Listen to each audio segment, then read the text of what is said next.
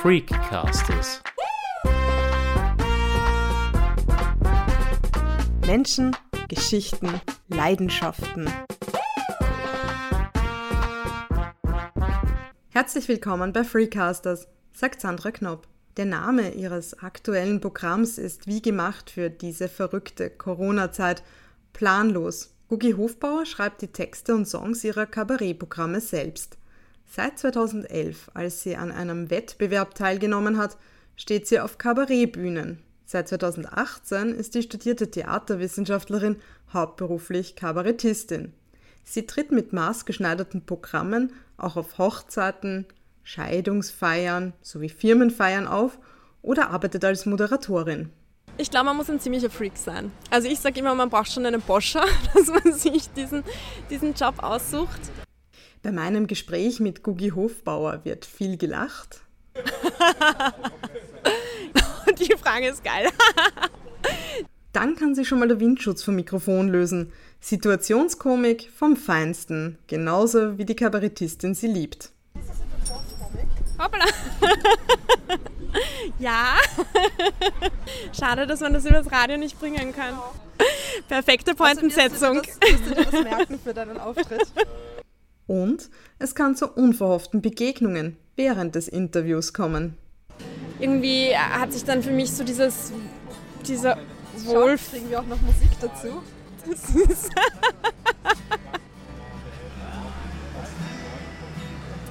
Okay, müssen wir lauter reden. Okay, wie war die Frage? Doch dazu später. Im August habe ich Guggi Hofbauer, sie wurde 1986 in Wien geboren, im Generationencafé Vollpension im 4. Wiener Gemeindebezirk getroffen. Dort arbeiten Jung und Alt zusammen. Einige Omas und Opas backen Kuchen und andere Mehlspeisen, andere Omas und Opas vom Dienst kümmern sich mit jüngeren Kollegen um das Wohl der Gäste. Guggi und ich machen es uns bei Kaffee und Limonade im Gastgarten bequem. Unser Gespräch beginnt mit der Frage, was bringt eigentlich eine Kabarettistin zum Lachen? Situationskomik, also ich stehe wirklich sehr auf spontane, lustige Situationen, die einfach passieren, mit denen man gar nicht rechnet. Was ich auch sehr witzig finde, sind Impro-Geschichten, ein bisschen schwarzer Humor und einfach Dinge, die einem auch selber passieren. Ich lache auch sehr gerne über mich selber.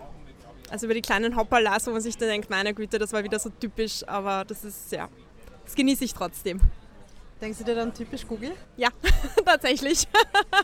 Wie kommt es eigentlich auch dazu, weil du heißt ja eigentlich mit Vornamen ein bisschen anders. Genau, ich heiße eigentlich Victoria und hatte aber als Neugeborene, ich meine, alle Neugeborenen haben blaue Augen, aber ich muss extrem große, extrem blaue Augen gehabt haben und meine Taufpatin hat mich gesehen und hat angeblich, so die Legende, gesagt, mein Gott, hat die große Guggi.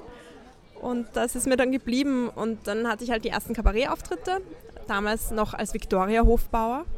Und irgendwann habe ich mir gedacht, naja, Victoria Hofbauer, also ich finde den Namen zwar schön, aber der ist halt so lang und warum nehme ich nicht den privaten Spitznamen Guggi? Und ja, seitdem bin ich auch als Guggi Hofbauer beruflich unterwegs. Also beruflich und privat? Genau. Also auf Victoria reagiere ich sehr selten. Wenn beim Arzt zum Beispiel Victoria Hofbauer aufgerufen wird, dann kann es passieren, dass es länger dauert, bis ich mich melde.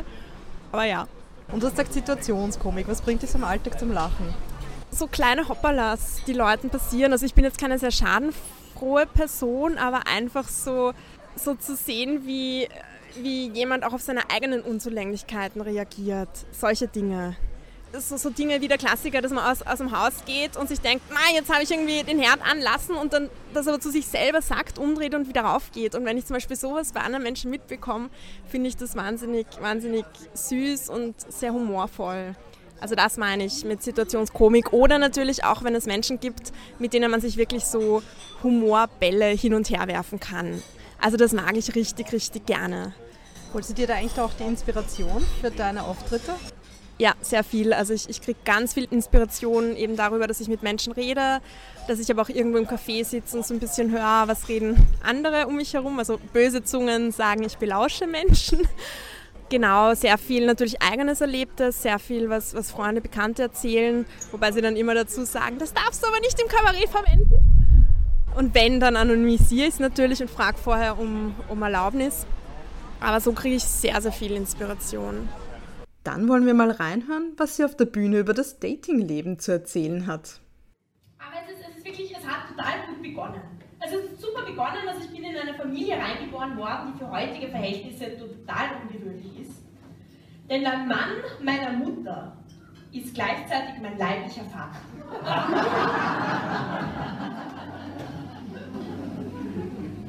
Und ich habe noch denselben Vater wie mein Bruder.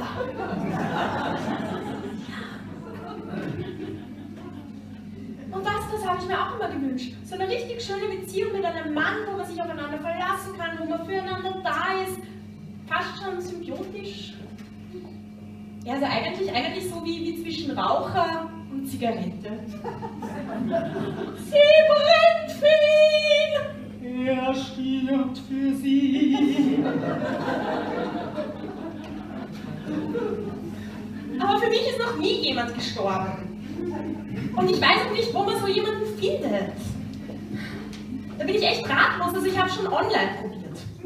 Ich bin ja diese Generation Online-Dating, also Parship, Elite-Partner, Tinder, Facebook, Xing, LinkedIn, also diese klassischen Second-Hand-Börsen für Singles. Und ab 30 ist das nur mehr Restauressen dort. Das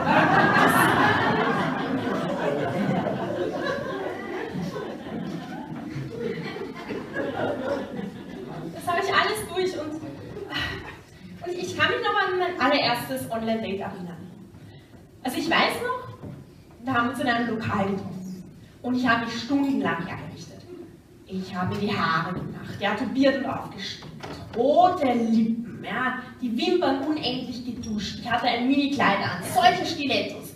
Ich habe mich genau direkt von der Tür gegenüber hingesetzt, 30 Minuten vor dem vereinbarten Zeitpunkt.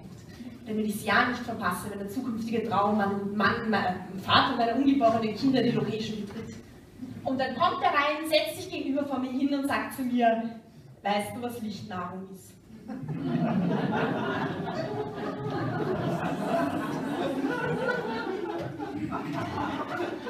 Ja, und diese Menschen, die sich halt von Licht ernähren, aber ganz ehrlich, wollen Sie einen Mann, der im Sommer viel fetter ist als im Winter? Aber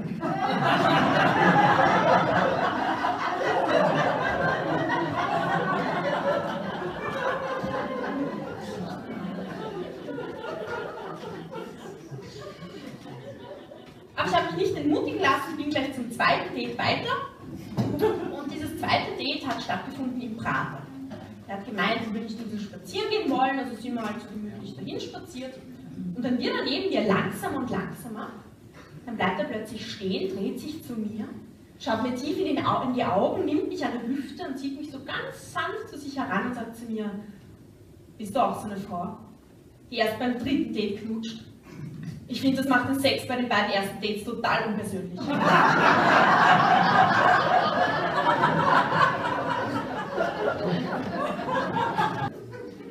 Aber ich bin dran geblieben, und drittes Date hatte ich dann auch, da sind wir wieder in den urbanen Bereich zurückgegangen. Da hat er gemeint, er möchte sich doch am Stephansplatz treffen.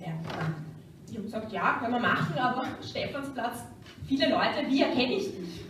Hat er gesagt, das ist ganz einfach, wenn ein Typ auf dich zumarschiert kommt, von dem du dir denkst, hoffentlich ist er das nicht. Und das bin ich. Nur von denen gibt es so viele. Guggi Hofbauer hat sich für Psychologie interessiert, hat dann aber für einige Semester Jus studiert. Es hat sie aber dann doch in ein gänzlich anderes Fachgebiet gezogen: Theater, Film und Medienwissenschaften. Sie schließt das Studium 2010 ab.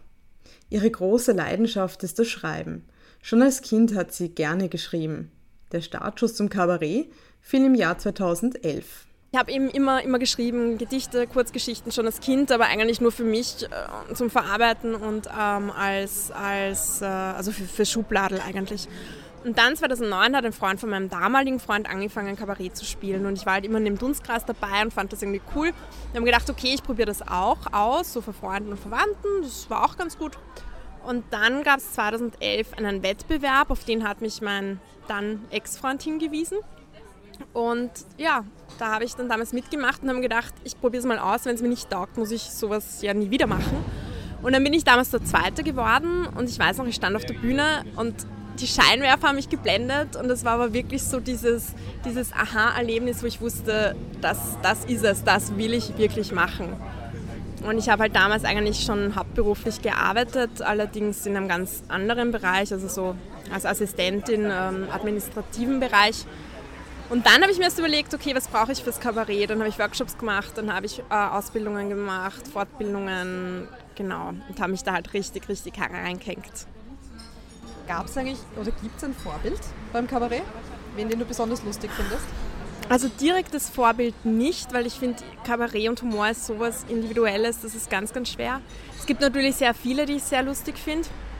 Was ich am Anfang viel gemacht habe, war mir bewusst Frauen anzuschauen auf der Bühne, weil am Anfang bei mir so Fragen aufgetaucht sind wie, was mache ich mit meinen Händen? Die Männer stecken immer die Hände ins Hosensackel und lassen es dort für 2 Stunden und als Frau war auf einmal so, okay, es hat mich wahnsinnig beschäftigt. Deshalb habe ich mir sehr viele Frauen angeschaut, auch wie legen Frauen Rollen an, wie bewegen sich Frauen auf der Bühne, wie stellen sie sich da, um da so ein bisschen mal reinzuschnuppern oder zu schauen, ob es Role Models gibt. Und das hat mir schon sehr geholfen, wobei in dem Moment, wo man da nicht mehr drüber nachdenkt, passiert das alles automatisch. Also heute denke ich nicht drüber nach, was machen meine Hände, sondern ich bin jemand, der viel gestikuliert. Also bewegen sich die Hände automatisch. Jetzt hätte mich gerne interessiert, du hast ja auch eine Art Nische gefunden, du spielst ja auch Gitarre auf der Bühne. Mhm. Mhm. Deine Geschichten, ich habe mir so ein paar angeschaut auf YouTube, sind sie aus dem Leben gegriffen. Wie viel Google steckt eigentlich wirklich im Programm drinnen? Ja, die Frage kriege ich öfter gestellt. Vom Programm zu Programm verschieden viel. Tendenziell habe ich das Gefühl, je länger ich Kabarett spiele, desto weniger. Also am Anfang, bei den ersten Programmen, arbeitet man wirklich seine komplette Vergangenheit gefühlt auf. Aber es ist schon sehr viel autobiografisch bzw. schon verfremdet. Aber natürlich zieht man sehr viel aus seinem Leben oder auch einfach die Themen, die einen interessieren. Also mein letztes Programm trägt ja den Titel Planlos und das war einfach auch eine Phase, wo ich im Freundeskreis mitbekommen habe, dass die Leute gerade alle nicht wissen, was wollen sie, wo wollen sie hinnehmen, so mit um die 30, wenn ich mich jetzt neu orientiere, wohin, bleibe ich in einer Beziehung, bleibe ich nicht in einer Beziehung, all solche Themen und das sind dann schon Dinge, die ich aufschnapp und wo ich mir denke, okay, das interessiert mich jetzt und da tigere ich mich rein in das Thema und das möchte ich gerne aufarbeiten. Und dann fragt man sich natürlich auch automatisch, was ist mein persönlicher Zugang, was sind meine Erlebnisse mit dem Thema. Also es ist durchaus autobiografisch und bei den Liedern sehr viel. Was ich hier lustig finde, der Titel Planlos passt ja perfekt jetzt in diese Zeit, oder? Weil eine Zeit, in der man einfach überhaupt keine Pläne machen kann, von Woche zu Woche. Also eigentlich kann es nur weitergehen mit dem Programm, oder? Ja, also sagen wir mal so, es wird ganz gerne momentan gebucht. Wobei ja keiner weiß, ob diese Auftritte dann tatsächlich stattfinden können. Aber das merke ich schon durch Corona, dass eben die Leute jetzt, also ich spiele ja 4 Programme parallel und biete auch immer 4 parallel an zum Buchen und dass jetzt einfach planlos am liebsten gebucht wird. Ich glaube, die Leute hoffen sich irgendwie, dass ich die Lösung für alles habe, aber es tut mir leid, die habe ich nicht. Also auch noch planlos? Auch noch planlos. Also es ist halt generell in meinem Leben so, ich bin schon jemand, oder ich war jemand, sagen wir so, der früher gerne Pläne gemacht hat. Mit dem Effekt, dass immer alles ganz anders gekommen ist in meinem Leben. Also ich sage immer, ich bin so ein Umwegemensch. Also bei mir ist selten etwas, was geradlinig funktioniert. Und eins meiner Lieblingszitate ist auch von John Lennon, Leben ist das, was dir passiert, während du damit beschäftigt bist, andere Pläne zu machen. Es gibt einen Witz, den habe ich auch gehört in einem deiner Programme, wo du halt sagst, du wünschst es dir manchmal, dass du deinen Job nicht immer so erklären müsstest. Also was eine Kabarettistin eigentlich ausmacht. Hat sich das geändert? Nein. Nein, also es ist schon klar, weil es ist ja ein Job, der ist sehr, sehr ungewöhnlich. Also wo die Leute schon wissen, okay, Kabarett, man steht auf der Bühne 2 Stunden, aber was das drumherum bedeutet, eben was man für eine Ausbildung braucht man überhaupt eine Ausbildung? Also es ist schon klar, dass da einfach Fragen auftauchen. Aber es ist halt dann natürlich manches Mal eine Herausforderung, wenn man dann diese Fragen pro Abend 5-mal gestellt bekommt. Und ich habe halt gehofft, dass durch diese eine kleine Kabarett-Szene sich ein bisschen was ändert. Also es ist vielleicht insofern, dass dann die Leute nachher kommen und sagen, ich wollte Ihnen ja eigentlich schon die Frage stellen, aber das schon. Aber ich habe auch schon überlegt, ob ich nicht auf meiner Homepage schon so ein FAQ-Teil gebe mit den 10 häufigsten gestellten Fragen und dann die Antworten. Aber gleichzeitig finde ich es einfach schön, dass sich die Menschen Gedanken machen und sich dann auch trauen, einen anzusprechen und dass man so auch in Kontakt kommt mit dem Publikum. Und es meint ja auch niemand diese Fragen böse, deshalb, auch wenn ich dann die Frage zum 10. Mal beantworte ich sie trotzdem. Also ich schicke niemanden weg. Weil wir ja bei Freakcasters Menschen vorstellen, die ungewöhnliche Leidenschaften haben, die sie teilweise zum Beruf gemacht haben. Inwiefern muss man eigentlich auch ein bisschen ein Freak sein, um Kabarettistin zu sein? Die Frage ist geil. Die habe ich so noch nicht gestellt bekommen. Ich glaube, man muss ein ziemlicher Freak sein. Also ich sage immer, man braucht schon einen Boscher, dass man sich diesen Job aussucht. Nicht alle, aber die meisten Kabarettisten schreiben ja die Texte selber. Ich auch, also ausschließlich. Und das heißt, du kannst dich hinter niemandem verstecken, weil der Text ist von dir, du spielst es. Du zeigst ihm auch mit deiner Themenwahl, was bist du für ein Mensch. Du musst dich schon ein Stück weit öffnen, damit Kabarett funktioniert. Humor ist sowieso etwas sehr, sehr Individuelles. Das heißt, du hast halt immer das Risiko, dass du einen Gag machst, einen Witz und keiner lacht. Also da muss man irgendwie auch damit umgehen lernen. Und es ist halt einfach ein ungewöhnliches Leben und ein ungewöhnlicher Job, der aber total, total schön ist. Und ich glaube, man muss aber schon noch ein bisschen einen Boscher haben oder ein Freak sein, wenn man sich so sehr mit sich auseinandersetzt wie beim Kabarett. Also für mich war jetzt das Kabarett und die ganze Arbeit, die da drumherum passiert, eben Schreiben, Vermarkten und, Booking, das war schon eine sehr krasse Persönlichkeitsschule. Ja. Aber du hast dich, glaube ich, seit 2018 selbstständig gemacht, wenn ich das richtig recherchiere. Genau, seit 01.01.2018 lebe ich jetzt ausschließlich von Kabarettmoderationen und allem, was halt irgendwie in diesem Dunstkreis ist. Ja, und ich hoffe, dass das auch weiterhin geht. Gab es damals eigentlich so einen Startschuss, dass du gesagt hast, jetzt oder nie? Ja, also ich habe schon länger diese Idee gehabt und habe eigentlich auch die letzten Jahre davor darauf hingearbeitet. Und hatte einen Job, einen Brotjob, in dem ich mich sehr wohl gefühlt habe. Zu dem Zeitpunkt, wo dann aber die Geschäftsführung gewechselt hat. Und irgendwie hat sich dann für mich so dieser Wolf... Schaut, kriegen wir auch noch Musik dazu? Das ist...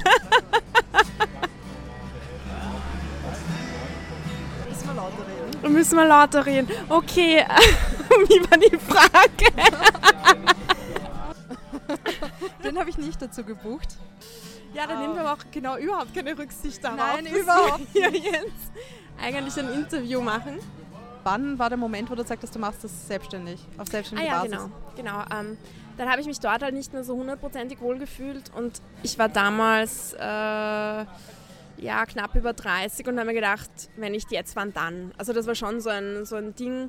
Und ich bin generell jemand, der sich immer denkt, mir ist lieber, ich probiere etwas aus und scheitere, als ich probiere es nicht aus und frage mich mein Leben lang, was wäre gewesen, wenn.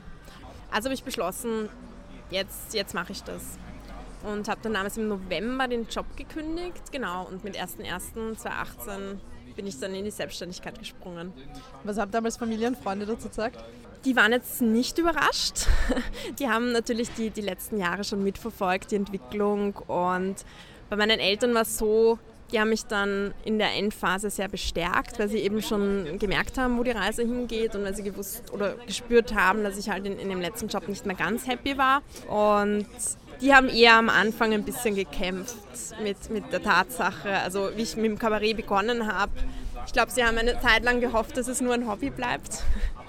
Und aber dann, wie es hart auf hart gegangen ist, also da habe ich eigentlich von allen Seiten Unterstützung erfahren. Also da kann ich mich wirklich nicht beklagen. Wir hatten ja vorhin gerade einen sehr eigenartigen, witzigen Auftritt von einem Straßenmusikanten, der ziemlich improvisiert hat in vielen Teilen seiner Songs. Wie wichtig ist Improvisation bei dir? Sehr wichtig, sehr wichtig. Und mittlerweile liebe ich Improvisation. Also ich kann mich noch erinnern an meine ersten Programme oder überhaupt ersten Auftritte, da steht man auf der Bühne und betet wirklich, dass keiner was reinruft, dass keiner was sagt, dass nichts Unvorhergesehenes passiert. Es passiert natürlich trotzdem und das ist die beste Schule, die man sich fürs Kabarett wünschen kann, weil da lernst du einfach, wie reagierst du, du wirst ins kalte Wasser geworfen und musst schwimmen. Und irgendwann habe ich es dann geliebt. Also heute stehe ich auf der Bühne und bin gespannt jeden Abend, was Ungewöhnliches passiert, was jemand draufredet. Also es ist immer wieder eine Challenge. Und so entstehen auch so wahnsinnig schöne Situationen und Konversationen, die ich dann wirklich teilweise fix in die Programme reinnehme, weil ich mir denke, das passt eigentlich total cool rein. Und ich finde Improvisation, also ich habe dann auch sehr viel, gerade am Anfang, wie ich mit dem Kabarett begonnen habe, parallel sehr viel so Improvisationsschauspielkurse gemacht, eben um diese Fähigkeit auszubauen. Und ich finde, Improvisation holt dich halt komplett in den Moment. Und das ist es, was, glaube ich, auch für das Publikum Kabarett oder eben Improvisation im Kabarett so spannend macht, weil sie wissen, das existiert jetzt in diesem Moment. Das ist nichts Gefaktes, sondern das, also, da hast du keine Zeit drüber nachzudenken, keine Ahnung, schaue ich jetzt komisch aus, wenn ich das mache, oder ist das jetzt gerade passend oder nicht, sondern du tust einfach. Und Kabarett lebt halt vom Authentischen, zumindest mein Kabarett. Und bei Planlos hast du aber auch so eine Sequenz drinnen, oder? Dass sich die Leute etwas überlegen müssen, just in dem Moment, und du reagierst genau drauf. Das ist irgendwas mit Zetteln und mit Plan. Genau, also es ist eigentlich zu Beginn vom Programm. Also wenn die Leute die Karten sich abholen an dem Abend, kriegen sie 2 Zettel und müssen auf einen Zettel ein Wort mit Plan am Ende schreiben, also sowas wie Diätplan, und ein Wort mit los, also sowas wie sinnlos. Und diese Zettel sammle ich ein, werfe die in Boxen. Und diese Boxen stelle ich auf die Bühne und ziehe dann live auf der Bühne diese Zettel aus den Boxen, und mit den Wörtern, die draufstehen, mache ich dann das Programm. Das heißt, diese Wörter sind für mich dann die Impulsgeber für das Programm. Also wenn ich ziehe den Zettel eben Diätplan, dann erzähle ich was mir gerade einfällt zum Thema Diäten. Oder wenn ich ziehe den Zettel hoffnungslos, dann, keine Ahnung, erzähle ich über die Jobsituation oder was auch immer. Und das macht es halt sehr, sehr spannend. Ist aber natürlich auch ein Programm, das viel vom Publikum lebt oder von der Interaktion mit dem Publikum. Also es gibt, habe ich schon festgestellt, Publikumskonstellationen, die sind das nicht so ganz gewöhnt, sondern die wollen lieber sitzen und nichts tun. Genau, also da gibt es mittlerweile auch schon so einen Notfallplan. Aber grundsätzlich, wenn das Konzept aufgeht, ist es wirklich ein sehr, sehr schönes Programm und ist halt auch für mich total spannend, weil jeder Abend anders ist. Und das Publikum kann sich das Programm auch öfter anschauen und sieht halt jedes Mal ein bisschen an. Ich meine, natürlich sind gewisse Dinge fix schon in dem Programm. Also ich weiß zum Beispiel, okay, dann und dann mache ich Pause, oder das und das ist das Lied nach der Pause. Also so Fixpunkte, ein paar gibt es schon. Aber das macht es halt unglaublich schön und lebendig. Wir haben ja vorhin kurz den Straßenmusikanten gehört, der unverhofft in unser Interview geplatzt ist. Live war er mit seiner Interpretation von I'm Sailing und Knocking on Heaven's Doors deutlich lauter zu hören. Unsere Mikrofone haben den Klang gedämpft. Aber wenn wir schon beim Musikalischen sind, dann hören wir doch mal in den Song von Guggi Hofbauer, Mr. Perfect, hinein.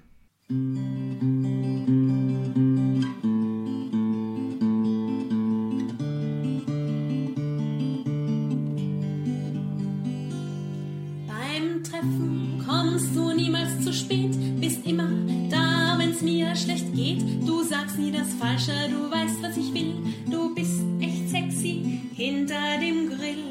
Die Klopapierrolle wechselst sofort. Du wirst niemals laut, nicht mit einem Wort. Und wenn du beim Sex kommst, dann rufst du nicht Tor. Du kommst mir wie der perfekte Mann vor. Mr. Perfect, Mr. Perfect. Alles an dir ist so perfekt, Mr. Perfect, Mr. Perfect. Ich hab keinen Fehler entdeckt. Du arbeitest gerne, doch nicht zu viel. Heirat und Kinder mit mir sind dein Ziel. Und wenn du mal streitest, dann kultiviert. Du findest mich gar nicht kompliziert. Das Frühstück bringst du mir immer ans Bett. Du bist auch im größten Stress zu allen nett. Du liebst meine Macken, du hast Humor. Du schaust manchmal drein wie ein Labrador. Arr! Mr. Perfect, Mr. Perfect. Alles an dir ist so perfekt. Mr. Perfect, Mr. Perfect. Ich hab keinen Fehler entdeckt. Ja. So ein Mann, der war immer mein Wunsch. Du bist so süß wie Schokobaileys Punsch. Du liebst mich auch, wenn ihr Bisspurn bin, wenn ich vor Selbstzweifeln umeinander spinn. Du weißt mich zu händeln, so dass ich's nicht merk. Du bist ein echtes Meisterwerk. Du liebst deine Sneakers statt Anzugsschuh. Du liebst die Nähe, doch manchmal auch Hu. Und was du sagst, das hat Hand und Fuß. Kein Butzi-Mausi-Baby, bla bla bla Schmus. Mr. Perfect, Mr. Perfect. Alles an dir ist so perfekt, es gibt nur eines, was ich nicht an dir lieb. Du kannst nicht perfekt sein, was perfekt sein nicht gibt. Ein Thema, das Guggi Hofbauer am Herzen liegt, ist es, über die Rolle der Frau im Kabarett zu sprechen. Denn immer noch sind Kabarettistinnen eine Seltenheit. Und es halten sich, zumindest bei manchen Menschen, hartnäckige Vorurteile. Es ist halt echt ein Thema, wenn man Leute fragt, wer fällt dir ein, kabarettmäßig, hört man mal 10 Männer und dann vielleicht eine Frau, und die Frau ist dann die Monika Gruber, die ja eigentlich Deutsche ist und keine Österreicherin. Und ich glaube, das hängt ein bisschen damit zusammen, dass es immer heißt, Frauen sind nicht lustig, Frauen können nicht lustig sein. Mir passiert es tatsächlich immer wieder, dass nach Auftritten sowohl Männer als auch Frauen kommen, die dann zu mir sagen, für Frau war es eh recht lustig. Was jetzt vielleicht gar nicht böse gemeint ist, wo ich aber dann schon mal nachhake und sage, sie wissen schon, dass es eigentlich voll die Beleidigung ist, aber halt das Kompliment verpackt, wo dann die Leute mal schauen und so, ja, das stimmt eigentlich, tut mir voll leid, wo man merkt, das ist einfach noch nicht so im Bewusstsein der Menschen drinnen. Und ich glaube aber auch, dass das damit zusammenhängt, dass von der Sozialisation her es leider nach wie vor vielfach so ist, dass Frauen halt sittsam, schön sein sollen, angepasst sein sollen und Männer halt eigentlich von klein auf mehr lernen, auch Witze zu erzählen oder sich zu präsentieren, rhetorisch. Ich finde, die haben mehr Möglichkeiten, wenn man es jetzt traditionell betrachtet, das zu üben. Weil zum Beispiel, wenn man so an einem Stammtisch sitzt, dann sind es meistens Männer, die Witze erzählen. Und wenn man als Frau sagt, hey, ich habe aber auch einen, dann löst das auch einmal kurzes Entsetzen oder kurze Überraschungsmomente aus. Und deshalb glaube ich, dass das einfach auch eine Übungsgeschichte ist. Und deshalb finde ich es auch super, also wir werden ja jetzt immer mehr Frauen, dass es jetzt immer mehr Frauen, wirklich auch teilweise junge Mädchen gibt, Poetry-Slammerinnen und, die sagen, okay, wir stellen uns darauf, wir scheißen uns nichts, wir probieren das einfach aus. Und das, finde ich, ist, glaube ich, auch so ein Unterschied zwischen Männern und Frauen, dass Männer, die tun einfach, die fragen sie nicht vorher lang, kann ich das, sondern die stellen sich rauf und schauen, was passiert. Und das ist schon so eine Sache, die ich auch gelernt habe oder die meine Einstellung ist, ich werde da oben ja nicht sterben und wenn halt niemand lacht, lacht halt niemand. Aber ich probiere es halt, auch mit neuen Gags, das ist einfach ein Ausprobieren und das heißt, wir Frauen, wir müssen, glaube ich, uns einfach auch mehr selber den Mut geben und uns nehmen, zu sagen, ich probiere das aus und wenn ich scheitere, scheitere ich, aber das stellt mich jetzt als Mensch nicht in Frage. Und das, wie gesagt, ist, glaube ich, schon noch so eine Sozialisationsthematik und führt halt dann eben dazu, dass in der Top-Liga halt in Österreich vorwiegend Männer unterwegs sind und wenig Frauen. Ja, aber jetzt gibt es eine Guggi. Ich arbeite dran. Die Coronavirus-Pandemie hat die Kunst- und Kulturszene hart getroffen und ist natürlich auch ein Gesprächsthema an diesem Nachmittag. Aber es geht auch um Zukunftspläne. Jetzt hätte ich gern gewusst, Corona hat die Situation von uns allen verändert. Das heißt, auch bei dir waren Auftritte von einem Tag zum anderen nicht möglich. Aber du bist ins Internet ausgewichen. Genau. Was hast du da gemacht? Genau, so gut wie es gegangen ist. Das eine, was ich gemacht habe, war, dass ich jeden Montag, ich habe es Mondays with Cookie genannt. Das heißt, ich habe jeden Montag um 19 Uhr auf meinem Facebook-Profil, also auf meiner Seite, Live-Kabarett gespielt. Das heißt, da wussten dann die Leute schon, okay, jeden Montag um 19 Uhr gibt es Action und haben sich dann dort auch immer wieder eingeklinkt. Also man sieht ja dann eben, welche Leute zuschauen. Da hat sich dann wirklich so eine nette Community eigentlich schon drumherum gebildet. Das habe ich dann gemacht eigentlich von Mitte März bis Anfang Juni und habe doch immer ein Lied gespielt und Kabarettszenen, teilweise Neues, was ich halt in der Quarantäne geschrieben habe, teilweise Sachen, die ich schon hatte. Das war so eine Geschichte, das war quasi mein, also habe ich so gesehen als Beitrag, um die Gruppenmotivation hochzuhalten und um den Menschen quasi eine kurze Pause zu gönnen von dem, was halt gerade drumherum passiert. Und andererseits habe ich begonnen, also ich bin ja für Geburtstage, Hochzeiten, Firmenfeiern normalerweise buchbar mit individuellen Programmen. Und das habe ich online angeboten und das ist tatsächlich ein paar Mal angefragt worden, also das habe ich dann auch durchgeführt, dass ich quasi zu Hause gestanden bin und die individuellen Programme über Zoom oder sonstige Lösungen quasi dann gespielt habe. Und über was macht man Witze in so einer Zeit? Also hast du deine Programme adaptiert oder hast du einfach ganz neue Witze genommen oder wie hast du das gemacht? Manche Dinge habe ich gar nicht adaptiert, manche Dinge habe ich schon neu geschrieben oder habe sie einfach in einen neuen Kontext gesetzt, habe quasi die aktuelle Situation genommen und dann über diese Situation zu diesem Thema rübergeleitet, weil ich irgendwann gemerkt habe, okay, die Leute wollen es einerseits thematisiert haben, dieses Corona-Ding und die Herausforderungen, die wir gerade haben, aber sie wollten schon noch eine Ablenkung haben und nicht nur immer dieses Thema. Und deshalb werde ich sicher auch kein Programm machen über Corona oder Ähnliches, weil ich mir denke, wenn das hier so, dass jemals vorbei sein sollte, keine Ahnung, wollen wir es alle nicht mehr hören. Jetzt kannst du ja wieder auftreten. Wie ist es jetzt eigentlich, wieder zurück zu sein? Also sehr, sehr emotional.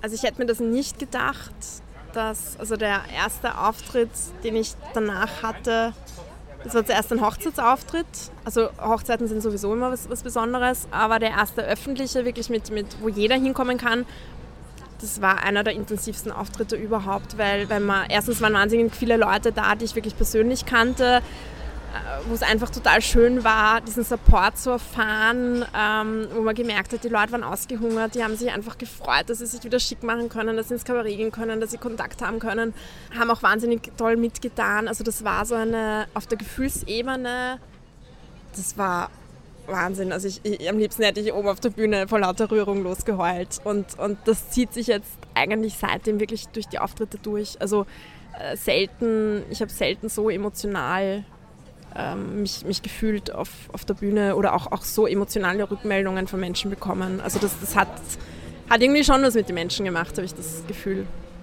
Jetzt muss ich dich trotzdem noch fragen, du sagst ja auch, du machst für Unternehmen Kabarets, aber auch Scheidungs- und Hochzeitskabarets. Also was kommt häufiger vor? Vor oder nach Corona? Das ist die Frage. Natürlich schon die Hochzeiten. Ich sage immer böse, Ich biete es wirklich im Package an, also wenn man das Hochzeits- mit dem Scheidungskabarett kombiniert, dann ist es günstiger. Man kann das ja auch verschenken, also man muss es ja nicht selber konsumieren, die Scheidung. Aber tatsächlich, Scheidung ist sehr selten. Funktioniert, also ich habe zum Beispiel einmal gespielt bei einem Paar, die haben sich im Guten getrennt, haben auch gemeinsam so eine Scheidungsparty gefeiert und wollten einfach nochmal ihre Best-of-Szenen ihrer Ehe dargeboten sehen. Und das hat halt richtig Spaß gemacht, weil da einfach kein Druck dahinter war, sondern die Gesellschaft war total gelöst, die beiden waren total locker. Wenn das natürlich eine Scheidung ist im Bösen, ist es schwieriger. Oder wenn dann die geschiedene Frau sagt, ja, du kannst jetzt meinen Ex-Mann da ruhig komplett durch den Kakao ziehen. Ich meine, ja, Kabarett lebt halt vom durch den Kakao ziehen, aber ich finde, Kabarett darf nie bösartig sein. Also das sind dann Dinge, das würde ich nicht so wollen. Aber natürlich Hochzeiten stehen im Vordergrund. Wie bist du überhaupt auf die Idee gekommen, dass man als Kabarettistin auf Hochzeiten auftreten kann? Eigentlich durch Zufall. Also ich hab relativ schnell angefangen, auf Geburtstagen zu spielen und das dann anzubieten. Und ein Arbeitskollege von meinem Papa hat mich dann irgendwann mal angeschrieben und hat gemeint, du, das, was du da bei Geburtstagen machst, kannst du das auch bei der Hochzeit von meiner Tochter machen. Weil ich bei Geburtstagen ja auch eben individuell die Programme schreibe fürs Geburtstagskind und das Konzept ist so gesehen dasselbe und ich habe mir damals gedacht, ah ja, okay, und das habe ich gar nicht gedacht. Ich sage mal ja und ich springe mal und schaue, was das wird. Das hat dann so viel Spaß gemacht und hat irgendwie so gut funktioniert, dass ich mir gedacht habe, okay, das werde ich jetzt gescheit machen. Quasi so mit Flyer, mit Pressetext, also das wirklich, wirklich gut aufziehen. Und seitdem biete ich das halt an, eben mit allem drum und dran, mit Vorbereitungsgespräch und habe jetzt auch, es gibt diesen Austrian Wedding Award, und da habe ich 2018 bin ich Dritte geworden in der Kategorie, also es gibt so eine Kategorie Best Show Act, und 2020 Zweite. Und also das ist irgendwie auch so eine schöne Anerkennung, finde ich, oder zeigt halt, dass das Konzept cool ist und angenommen wird. Also das, ja, das ist schon schön. Und du warst jetzt auf einer Hochzeit, hast du gesagt? Genau, ja, genau. Da bist du aufgetreten. Also das war der erste Auftritt nach Corona? Genau, der erste Auftritt nach Corona war tatsächlich eine Hochzeit. Und also ich spiele auf Hochzeiten entweder, weil das Brautpaar mich direkt bucht. Das heißt, ich erfahre dann alle Infos entweder direkt von ihnen oder ich werde als Geschenk gebucht von den Brauteltern oder von Freunden. Und das war so eine Hochzeit, wo ich wirklich eine Überraschung war. Und es ist für mich dann nochmal aufregender, weil ich nie weiß, wie wird das Brautpaar reagieren. Manche sind ziemlich überfordert und schauen da mal und wissen gar nicht, wie dann geschieht. Andere sind total cool damit. Und das war eine wirklich coole Hochzeit, also auch von den Leuten her. Und ich bin dort auch so warmherzig aufgenommen worden. Also wir sind jetzt seither auch wirklich in Kontakt.